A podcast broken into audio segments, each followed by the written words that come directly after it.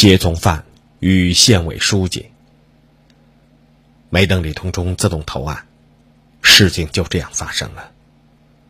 这天上午，县粮食局调运靠山店粮站十万斤粮食的时候，朱老庆把五万斤粮食装上汽车，而把五万斤粮食的借条交给了县粮食局长。然后，他刮了胡子，穿上那套发白的旧军衣，扣上风气扣。把军帽戴到没上二指远的地方，又把空袖筒塞到衣兜里，好像准备去参加一个隆重的宴会。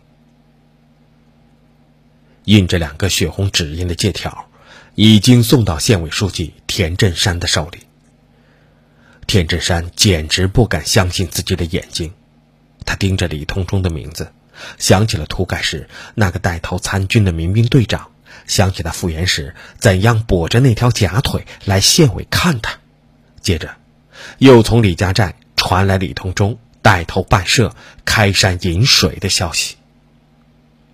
这两年，他不仅没有再看到过李同忠，跟公社以下的干部，也都很少见面了。有什么法子呢？一年只有三百六十天，而去年一年，他就开了。二百九十四天会，只开半晌的小会，还没有统计在内。有什么法子呢？样样工作都要书记挂帅啊。但他听说有人叫他开会书记的时候，他苦笑了。是吗？国民党的税，共产党的会吗？有什么法子呢？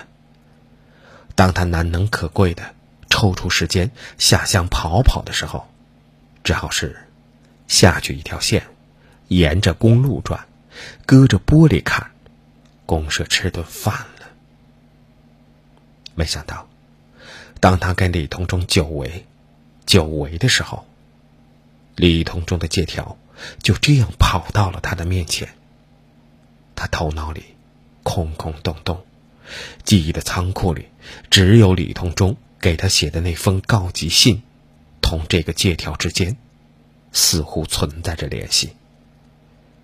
但杨文秀昨天来县委报喜时，还特意向他汇报，李家寨的缺粮问题已经妥善而及时的解决了，他还退回了县里从机动粮中拨给十里铺公社的统销粮指标，表示。要发扬共产主义风格，支援困难社队。他们就这样无法无天。田振山摇着借条，望着县粮食局长。反正仓库是空了。朱老庆是什么人？平时表现怎么样？残废军人，一条胳膊扔在朝鲜了。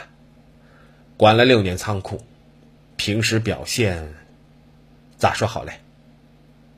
就这么说吧，比有两条胳膊的还干得好些。啊！朱老庆被带到县委书记的面前，穿军装的庄稼人田振山概括了他对这个胁从犯的第一个印象：胁从犯。正局促不安的望着他，立正，用左手行了一个军礼。田振山让他坐下，咬着借条问他：“这是你和李同忠干的？人是铁，饭是钢。首长。”朱老庆规规矩矩的立正站着。李家寨断粮七天了，那不假。首长，断粮七天了。断粮七天，这可能吗？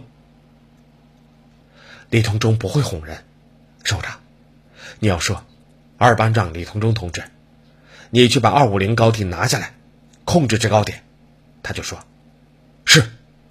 你要说，二班长李同忠同志，你说一句瞎话叫我听听，他就说，报告首长，俺爹还没教过我。田振山挑剔而又赞赏的望着这个胁从犯，再次让他坐下，问他：“这么说，你和李通忠是老关系了？”“老关系，老关系。”朱庆生连声回答：“俺两个一块打仗，一块挂彩，一块回国，有一块写了这个条子，收着。你是粮站主任，你懂不懂？这是犯法行为。”“懂，我懂。”收着。可人是铁，饭是钢。朱老庆。还想讲一些更深奥的哲理性的东西，但终于没能找到。县委书记站了起来，不无痛苦的说：“一个支部书记，一个粮站主任，竟然……他选择了一个分量较轻的提法，竟然擅自动用国家粮食仓库。”分量之多，也是很惊人的，一个大案件嘞。检察院说，这要依法逮捕了。是嘞，是嘞，首长。朱老庆笔直的站起来，连连点头，表示完全的赞同。当他被带走的时候，他没有忘记立正。用左手行一个军礼。